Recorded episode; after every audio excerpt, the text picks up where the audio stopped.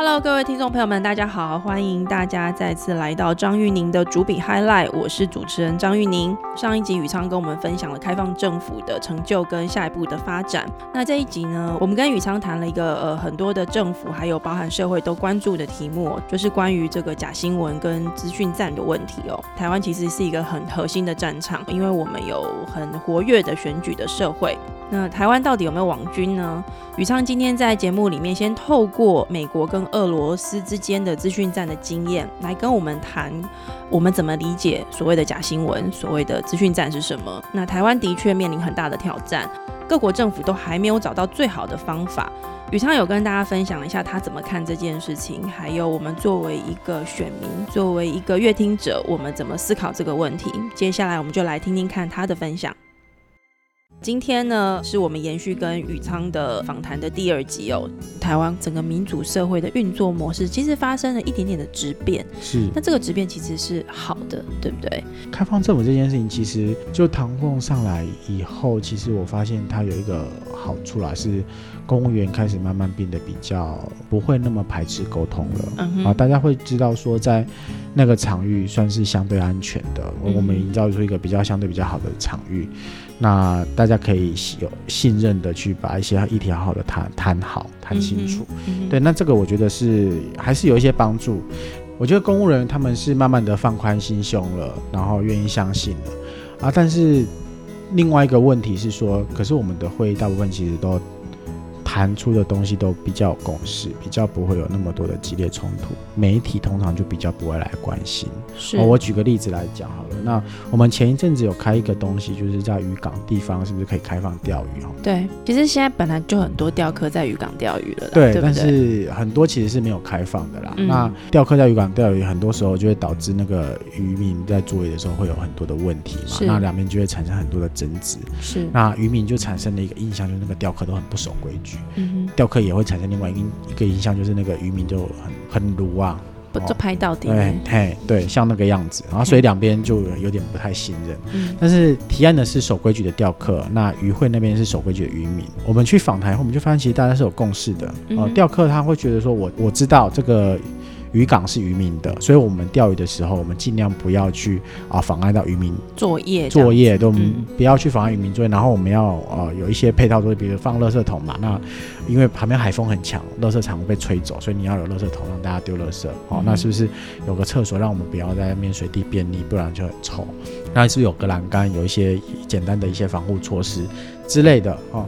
渔民其实他们最在意的就是你不要来妨碍我，我捕鱼。那剩下的东西其实我他们就觉得还可以。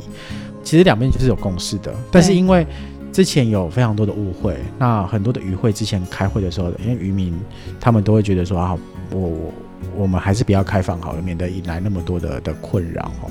结果就是那一天的开会，其实一开始气气氛有点冲突。那其实我觉得可以可以谅解，因为与会的代表他要跟他的渔民要交代，所以他就会用比较激烈的方式。而且我觉得台湾人现在已经习惯先凶比较好，对不对？某个程度有时候是这样啦，对。甚至后来还有冲场，然后有那个他们的代表呃渔民跑过来叫他们代表退席要抗议这样子。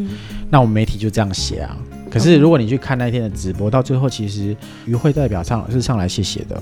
他是说：“哎，我们很谢谢，所以其实大家后来有取得共识，对，有取得共识。嗯，钓客代表也谢谢渔民代表，对，说啊，以前我们在哪哪个地方争取开放，哦，都是你们帮我们很多忙啊，谢谢你们这样子。嗯哼。可是媒体的报道就停留在退席抗议的那一刻，所以大家的想，大家印象里面就是我们争议很多。”对，然后就没了。当然，我我不能苛责媒体，因为媒体他们需要流量，他们需要一些吸睛的东西，所以他们也需要写这种新闻来让大家知道。所以我觉得也不能苛责媒体，但是它的结果就是让大家的印象就停留在那一刻了。其实你你现在举的这个例子哦，我觉得其实跟我们今天的节目的后半段第二个议题想要跟宇昌聊的，就是关于这个假消息的假新闻的这个事情。是你刚刚其实有提到你离开这个呃政委办公室。的原因是跟选举有关嘛？你选举到了，你觉得那边有更多重要的事情也要推动？我我相信跟假新闻这个事情是相关的，对不对？某个程度上是，其实是一一二四的选举啦。嗯然后其实我我的想法也是很类似。其实我那边做了很多东西，但是我发现很多案例做了以后，大家不一定看得到。那有很多东西它还是不断的在传。我们本来认为大家来这个地方，然后跟政府了解了政府的困扰以后，有一些误会可以澄清，那大家就不会再对政府那么多愤怒。但他看起来好像效果有限对不对？对，那我就去在想为什么，我就发现其实民主国家大家就是因为有选举，我们是个有普选的国家，票票是等值的。嗯那当大家都要投票的时候，就会有很多人，比如说有的人他可能今天忙着写程式，有的人今天忙着在银行工作，或者是他今天忙着种田。大家的生命处境是不一样的。对，大家生命处境是不一样，但是你政治人物需要大家投票给我的时候，我需要让大家知道我有在做事。那这个时候，他就必须要把这个讯息简短化嗯，让你理解他有在做事。但这个简短化的过程，某个程度就是在操作一些讯息。当你有这个操作讯息的需要的时候，你久了，你有操作讯息的需要，你需要让大家知道你有在做事。那另外一边的人就会操作讯息，让大家觉得你没有在做事，嗯，或者是你在做坏事这。是一个资讯站的攻防，对不对？本本来就会有，所以当这些资讯丢来丢去以后，你你很快的你就会发现，其实我们本来觉得可以取得互信的这个基础，是我们要有一个客观的事实可以作为大家讨论的基础。嗯但当这个客观事实都被侵蚀的时候，你的这个客观的事实就比较难出来。我们除了民主以外，再来另外一个问题是，我们的媒体环境相对比较恶劣，所以导致我们的媒体现在还它也是需要追逐大家的眼球跟流量。那结果就是它播报的东西有时候会比较耸动一点，或者是它会找一些点，那比较重要但是。没那么容易听得懂的政策，相对来说就比较不会报。那或者是说记者他也没有时间去好好的把这个研究做完，他一天就要要求他做三到四则的新闻，他怎么可能还去做政策研究？好，对不对？另外一个层面则是后来发现有一些媒体的状况真的很奇怪。哦，嗯那 NCC 最近的研究也证实了，哦，在去年选举那段期间，中天新闻嗯，在韩国语的播报比例上是大幅度的非常的高，高到很奇怪的一个地方。这个好像不用调查，如果有在看，应该都感觉得出来啦。对对，嗯然后有一些新闻也确实这个切入的点很神奇，比如说什么 Daniel 叫 Daniel 都是硬汉之类的，嗯哦，对不对？Daniel 对 Daniel 韩这样子。后来我们有去听不一样的说法，那刚好那个时候，那个美国有一个调查俄罗斯是不是介入美国大选的报告有就是呃，上一次这个美国的总统大选，但对川川普胜选了嘛？那我知道美国社会包含民主党有非常多人在讨论说，这整个过程是不是俄罗斯还有介入美国的选举？是，那就那一篇来看，其实是有，他是找到有非常多的 Facebook 之类的，他是用卢布来投放广告。对，卢布就是呃俄罗斯的货币嘛。对对对嗯那从里面就从蛛丝马迹去抽丝剥茧，发现俄罗斯在里面有做一些操作，嗯，然后操作其实很多啦，像今天民进党初选刚结束。对，他其实做的其中一件事就是去分化哦党内的初选，让你两边的人无法彼此谅解，那你党就会分裂。嗯哼，哦，这是其中一个他他们做的一件事情。嗯那再来就是他那个时候其实他们瞄准了美国几个容易造成社会分裂的议题，是那黑人种族议题、枪支问题，嗯，美国宪法第二修正案，对。哦，像这都种东西是美国社会很难取得共识的，它的争议性很高，那大家很难在短期之内得到一个大家都可以接受的方案，因为反枪、拥枪这个事情在美国就是两大阵营，是对不对？嗯。是，大家可以回想一下，在川普选举那一段期间，你好像会发现，哎，怎么好像黑人被白人警察枪杀的东西变多了，新相关的新新闻闻变多了，变多了，好像在台湾连台湾都看得到。嗯。哦，那个时候他们其实就是说，他们去成立了一些像黑人的社团，他们那个时候其实我刚请到帮帮一些黑人找工作啊，嗯哦，然后成立热线啊，我们台湾有那个同志热线，他们有黑人热线啊，帮你，你有心情不好的时候打电话过去，他会帮你弄啊，哦，然后在当地其实他们甚至有 team 在帮忙啊，对。然后甚至。最后组织一些人上街头，那他们也会发非常多的讯息，然后嗯。那些讯息，我记得没错他们还有经营类似像爆料公司的东西，然后让大家贴这个类似的社团来，对嗯，所以你才会看到那个白人警察枪杀黑人的嘛，那个就从那他们的爆料公社红起来的。嗯。等到这个红起来一阵子以后，他们就开始说，那个呃北韩有国家的政治宣传啊，那我们美国有 CNN 哦，就开始抹黑媒体哦，说那些是。东西那些媒体都在放假消息啊，嗯。都是 fake news 哦，very fake news，然后只有嗯我们。这种才是真的哦，我们才是真正的记者，因为我们的这个第一线的影片就让你看到，对，这样子一轮以后，之后他就开始去打希拉蕊，是那打他希拉蕊先建立他的这个可信度，对不对？对，嗯先建立那个信任感以后，接下来开始打希拉蕊。那那个时候有一个新闻，我不知道大家有没有看过，就是说希拉蕊好像是一个替身，对，有有连台湾新闻的电子媒体也都有报道，对对这个也是当时候他们放出来的假消息。这是后来去查证之后发现的吗？是美国社会他们请公司去研究调查，发现这是俄罗斯这边介入的一个操纵的一个手法跟方式。对，那在他们的报告里面有特别提到这件事情。嗯哼最后的一个月，他们是开始投这种东西，然后说，呃，希拉蕊就是她不是个女权主义者啊，你为什么要投给她？我不是，嗯我就觉得她没有办法替我们喉舌啊。嗯然后到最后一个礼拜，他就连川普也一起打下去了，就川普也很烂，所以我们都不要投票，蓝绿一样烂，有没有？印象很深，都是烂苹果。对，对然后我们就不要投票，就投废票啊。那可是他们的支持者大部分是黑人，那大部分是偏希拉蕊支持者，是，所以好像我如果没印象没错的话，好像那一那一次选举的废票率有比较高，或者是是没去投票的人有比较多一点。嗯，但他他侵害的其实是希拉蕊原本的这个投票基础，是是，当你的嗯人吹不出票来，然后比别人吹出票来的时候，就是你就输了。对，所以像这个，你说这个美国当时去研究他们的二零一六年的这个总统大选的这个状况，你在台湾有看到类似的这个状况吗？我们台湾的状况主要是因为我们的对象是中国，中国跟俄罗斯的做法是比较不一样的。嗯哼，俄罗斯它是专业的机构，哦，Internet Research Agency，这是他们的政府机构吗？还是是？他们政府成立的一个机构，嗯哼，然后这机构里面就是俄罗斯的专业网军，所以他们可以非常非常专业的伪装成你的人，哦，嗯然后取得你的信任，类似这个网络时代的俄罗斯的这个 KGB，类类似啦，对不对？类似类似，间谍组织，只是网络的这样子的一个形式在呈现。是的。嗯，可是中国它可以，大家可以参考那个哈佛的中国影响力的报告。中国它大量使用的是他们的在地协力者。嗯那何青年就是很有名的那个学者何青是何青年教授，对、嗯他有提过，中国有统战三宝：华人中文媒体、华人社团跟中文学校，而，是海外统战三宝。事实上，中国在台湾其实也是种类似的东西啊，只是因为在国外嘛，华人社团相对比较少，但是呃，整个台湾都是华人社团。是啊，所以这个中国来打这边就是相对容易。那中文媒体看起来今天是有了嘛，对不对？那学校就是靠那个便宜的统战的旅行团嘛。是，那华人社团也有靠非常多就是这种便宜的旅游。对。哦不过这个其实行之有年了，蛮多年都是用这个方式在运作。对，行之有年了。所以上次我忘记好像是肖玉和博士嘛，他嗯上次在谈到这件事情，他就开玩笑说哦，如果今天中国来拍谍报片，你就会发现一直都在吃饭、吃饭、吃饭、吃饭，还是在吃饭哦。是对，他其实、这就是、个年代的这个谍报片，对，可是他就是在跟你交朋友啊。当你交了朋友，呃，去过中联办以后，你可能对于香港的事情就不敢多说点什么嘛。嗯对，对就是见面三分情嘛。对那那你这个不敢多说点什么，就是他们要的了。是对啊，对这个现象，其实在台湾是蛮明显的。不过，那他们有透过网络上面的这样的一个渗透，像你刚刚举的俄罗斯这样的例子在运作吗？网络上的话，其实是前一阵子有那个粉丝页的收购团嘛。嗯，那我们只能，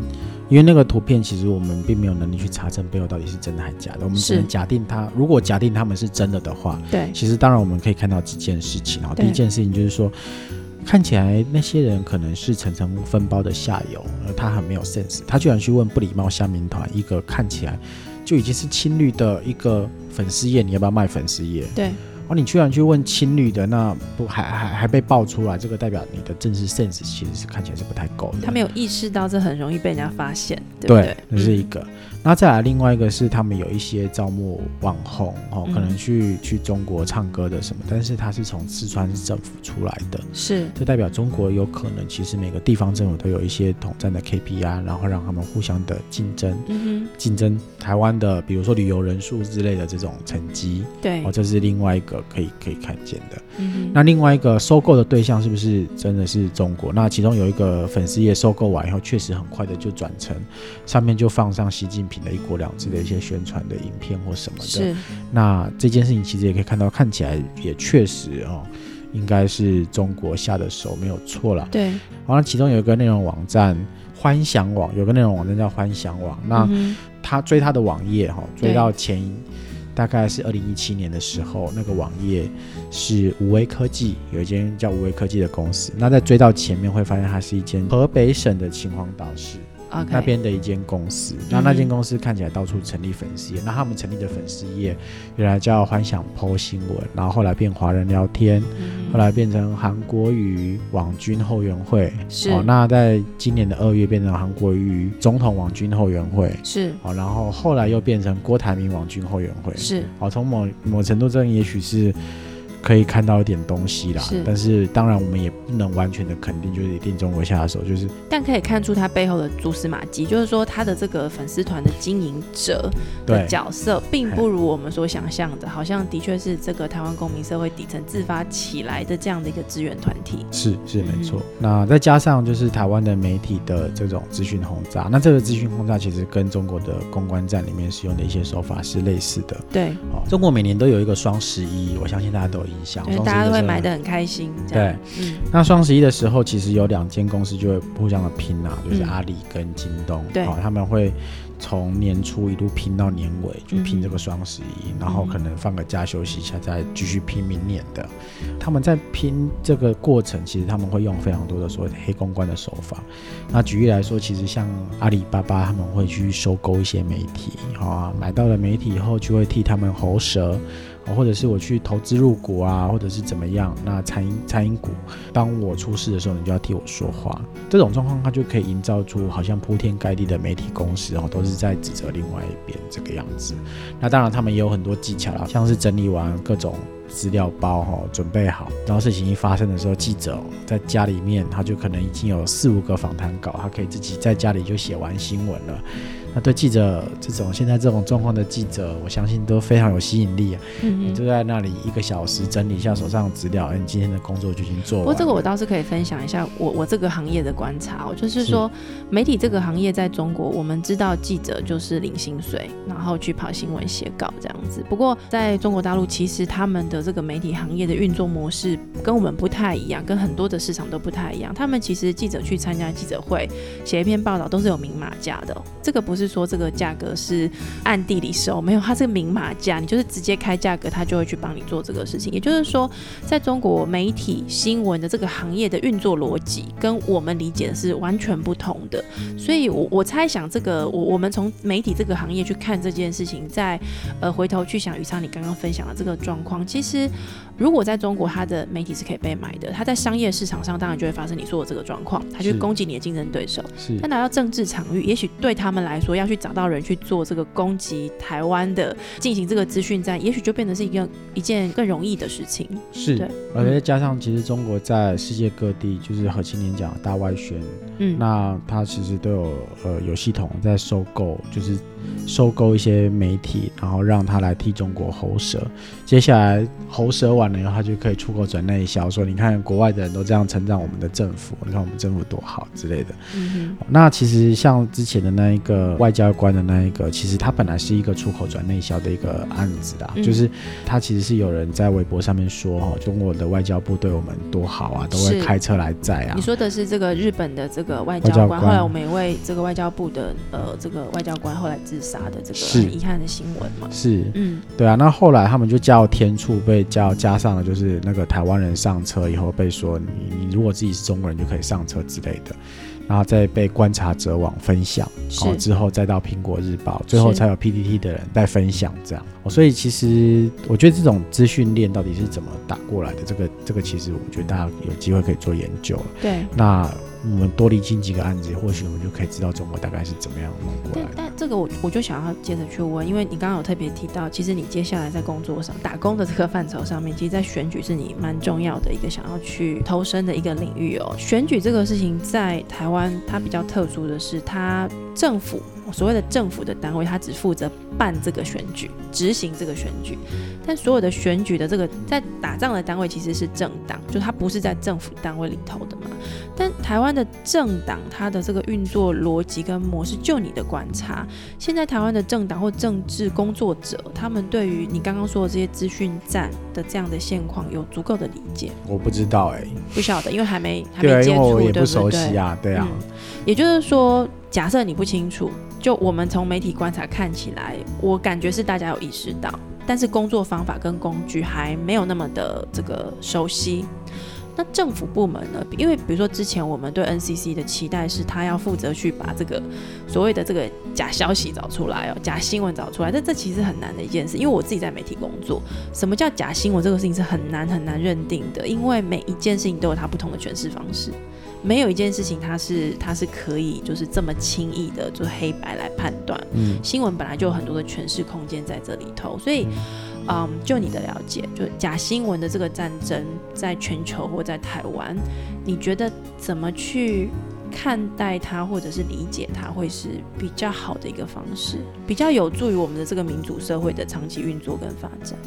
我觉得首先第一件事情还是说我们政府到底能做多少了。那第一个 NCC 确确实就像你说的，事实判定是很难的一件事情。那如果你没有相关的专业，你来做判定，那就更难了。对。所以其实不管是传播学者，就我了解的，嗯，或者是大家都都觉得 NCC 其实不太能对内容做控管，它唯一能够控管就是你的。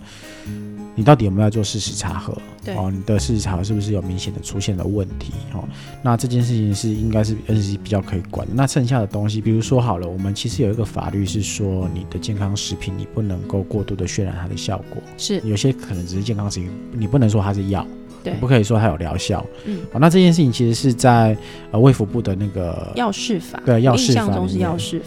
对，有做管理，那这个认定是在卫福部，可是卫福部它有相关的专业啊，你让卫福部来做认定就非常的合理，而且这一条线它并不是只切媒体，你如果在放 NCC，它就只切媒体，它切的是连公民的社会里面，我们也不太能够接受像这样的说法，嗯，去误导别人哦，乱吃。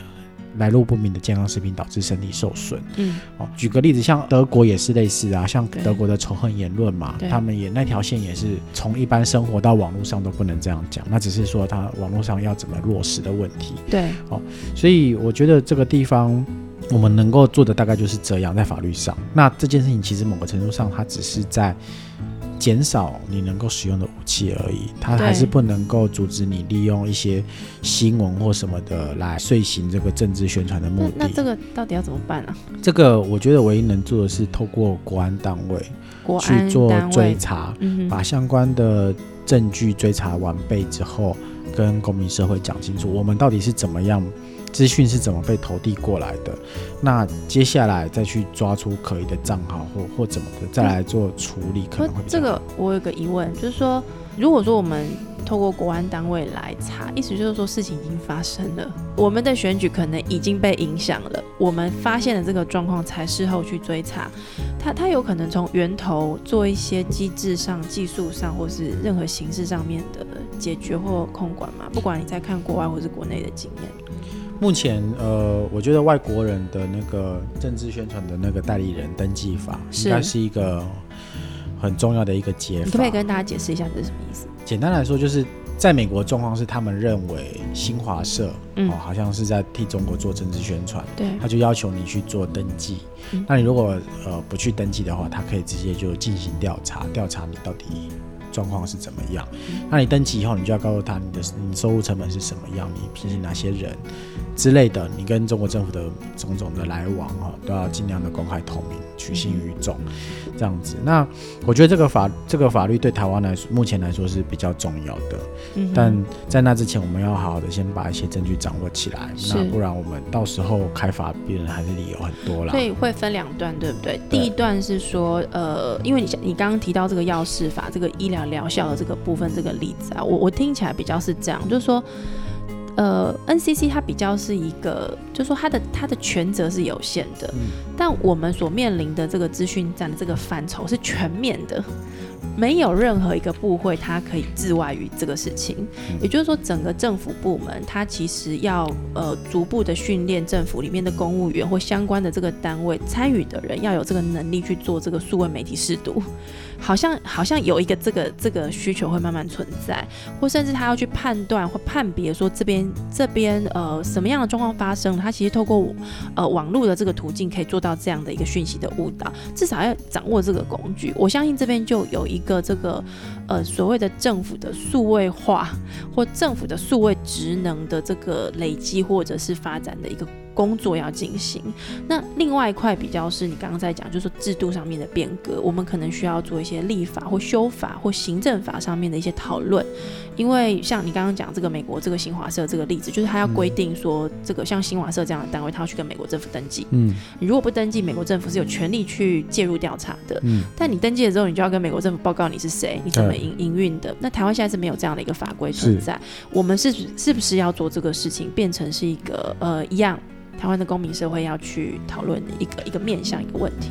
我觉得这件事情是是必须要做的啦。那我我举个例子好了，各位听众朋友，你可以先停一下，想一下哈，你觉得台湾的酒驾是不是变得比较严重？就我们之前曾经办过的协作会议，我们其实有调过一些警方的一些资料。事实上，近几年的酒驾，不管是重伤或伤或死亡的案例，其实数量都是显著的下降，显著下降，显著下降。但是我们在新闻上看是觉得天哪，每天都酒驾了。是，但是为什么会这个样子？其实就是因为当媒体不断的播报这件事情的时候，大家就会形成一个印象，好像它是很重要的事情。那事实上，在去年酒驾致伤致死的案例，其实只是第四名而已。然后，那前面是什么应注意而未注意啊？那个不不遵守交通号志啊这些东西，但是大家会觉得酒驾很严很严重，好像是罪该万死，应该是故意杀人。但是你会觉得说你开车看手机是故意杀人吗？也是啊，你就是没有注意到用路人的这个对安全啊。但当这样大家这样开法的时候，就会觉得哎，好像嗯，好像没有那么严重吧。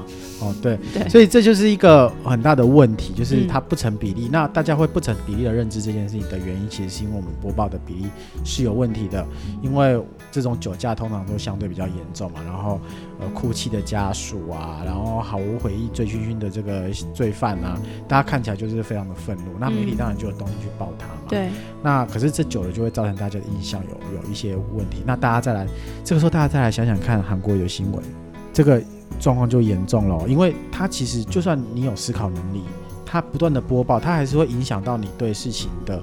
我们都知道，我们做决定的时候，很多时候并不是真的思考清楚。我们有非常多的资讯来源是来自于我们心里面的其他的背景。对。但当它改变你的背景的时候，它就会改变你的做出来的这个判断跟决定。那很多时候并不是你理性的思考就有办法去抵抗。这些资讯改变带来的这个这个问题，在这样的状况下，我会觉得第一要务是要对抗这个来自中国的这个资讯轰炸。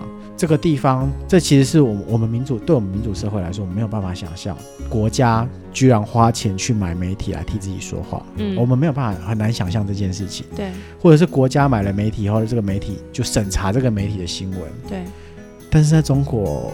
就不一样了哦。前一阵子已经有被证实了，《中国时报》上面的六四新闻都被砍掉了。是，对，然后再加上他这些这些行为哈，那事实上我觉得有非常多合理的理由来怀疑这个媒体已经出现了非常大的问题。嗯，好，那在这样的状况之下，我觉得我们非常需要外国人的代理法来搞清楚之间媒体到底发生了什么事情。嗯哼，或这些媒体发生了什么事情。所以我会觉得这个法律目前来说是最重要的，因为是它也许有机会让我们知道说我们这个每天常常在小吃店看到的新闻。我这个不成比例的播报某些特定的候选人到底是怎么样的一回事？嗯哼，那如果说真的就没有一回事，那我相信这个法案登记以后也可以还他一个清白啊。你就是呃播报跟监督韩国语嘛，这个是那个中天的自律委员会说的啊。这个在修法上面，目前有任何政党在讨论这个事情了吗？目前就我所知，基进党在积极的倡议这件事情。是是，个人会希望啦，我个人会希望这个东西能够。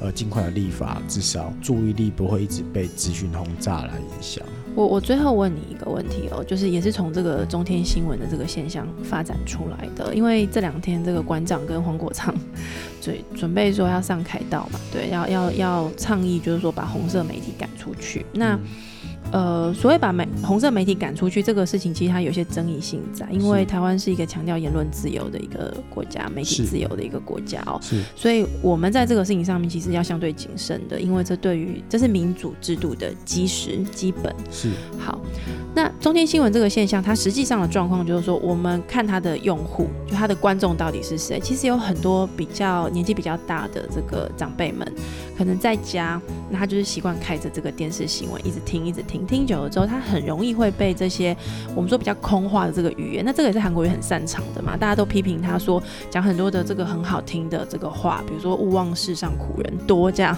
对他问，那你想要问他，接下来问他说，那那然后嘞，他也不一定会回答你这个问题，但老人家是很容易被这样丰富的情感的这个话给影响跟这个这个感动的哦。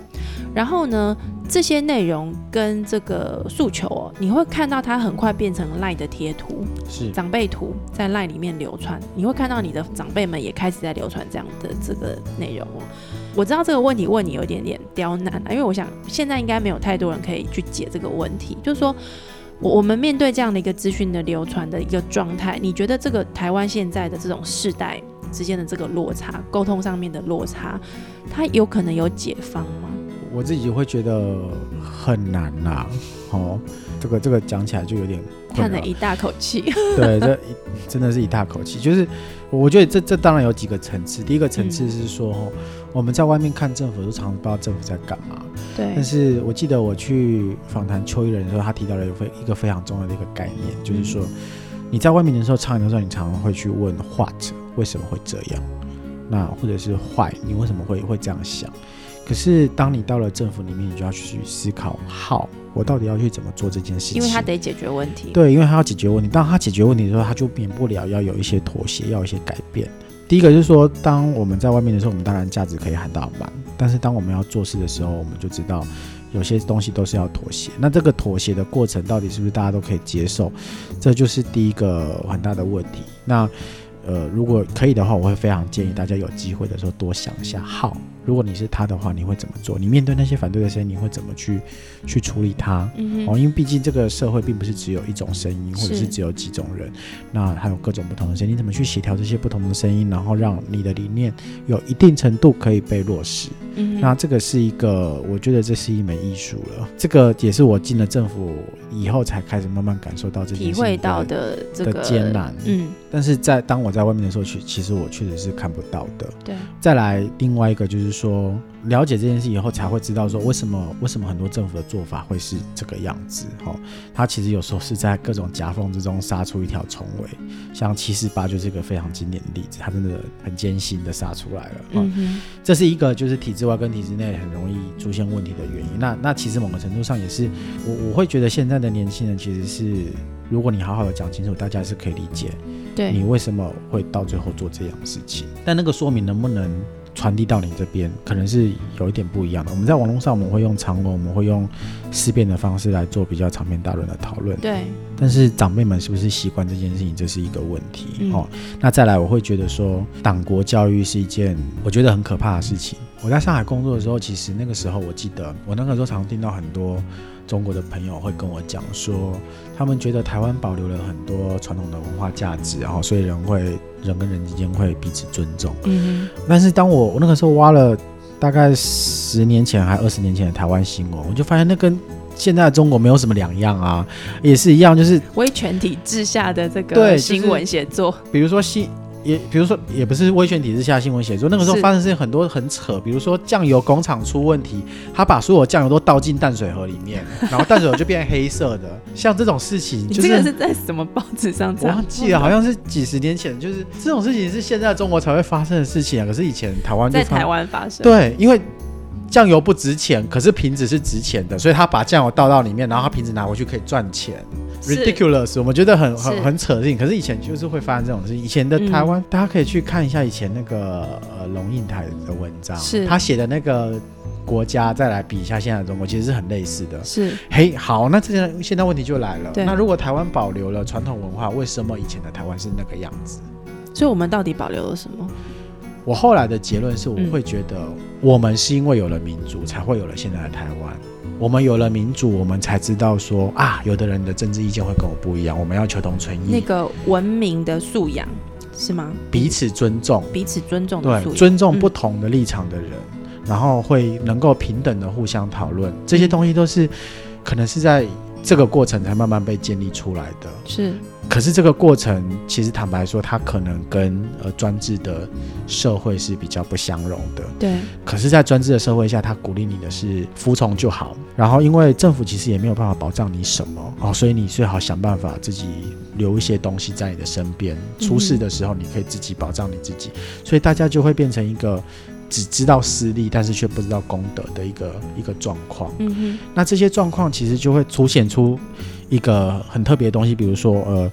之前有一个研究，一九五零年，美国加州大学伯克莱分校心理学家，他们有研究出来一个东西，叫做权威性人格。嗯哼，哦，它是具备潜在的民反民主而且法西斯一个倾向，就是一方面对于权威保持绝对的服从与崇敬，对，另外一方面又从这种威权权威的崇拜中建立起自己的优越感。嗯哦，那这个菜市场政治学里面有非常详细的一篇文章哈，大家可以思考一下自己在家庭里面面临的各种。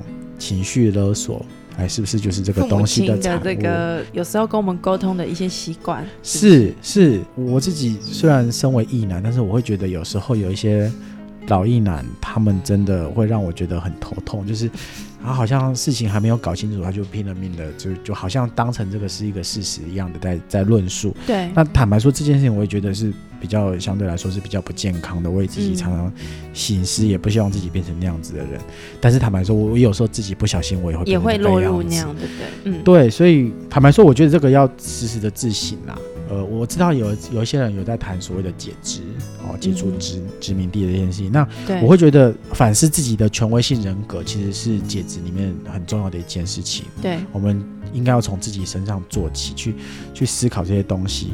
也许沟通能沟通，尽量沟通。我也非常鼓励大家去做沟通。嗯但是如果你真的沟通不动了，就就不要勉强自己哦，因为有时候有一种孝顺叫做你离父母远一点。不，我我我其实蛮认同你的诠释哦。我觉得台湾的历史，你摊开台湾的这个过去，我们不要讲四百年了，我们讲过去五十年就好了，就五十年的历史。短短的五十年，其实台湾经历了蛮大的社会的转型跟这个冲击哦。像我是六年级生，我其实在小学的时候还是维权的，还不能讲台语，所以我台语烂透了。虽然我爸爸妈妈都是这个本省人，我还经历过小学讲台语被罚十块钱的这样的一个经验。但现在的我在台湾的社会里面，也不过就是比较是偏中壮年这样的一个状态，其实还算年轻哦。可是我的小时候是经历过那样子的一个一个这样的威权体制社会的，也就是说，台湾从威权到民主转型到现在越来越开放的这个这个速度，其实是非常非常快的。那在这个快速度的这个转型当中，我们会遭遇到这个世代跟世代之间的这个价值不同、行事风格不同、行为不同、沟通方式不同，这是很正常的一件事情。我反而我反而有自己有另外一个看法。我事后回想这个事情，我反而觉得还蛮高兴的。就我我觉得台湾社会在过去这么短的时间之内，我们的父母亲受的教育跟我们有这么大的落差，可是我们却可以这样子。不能说平顺呐，但是至少我们没有发生战争的，真的进行了这个民主的一个转型。我觉得这个社会是非常非常厉害的一个社会。那这个在我们今天的访谈哦，你在分享这个呃台湾的这个 G 零 V 这样的组织它的运作，代表说台湾的公民社会其实是非常活跃的。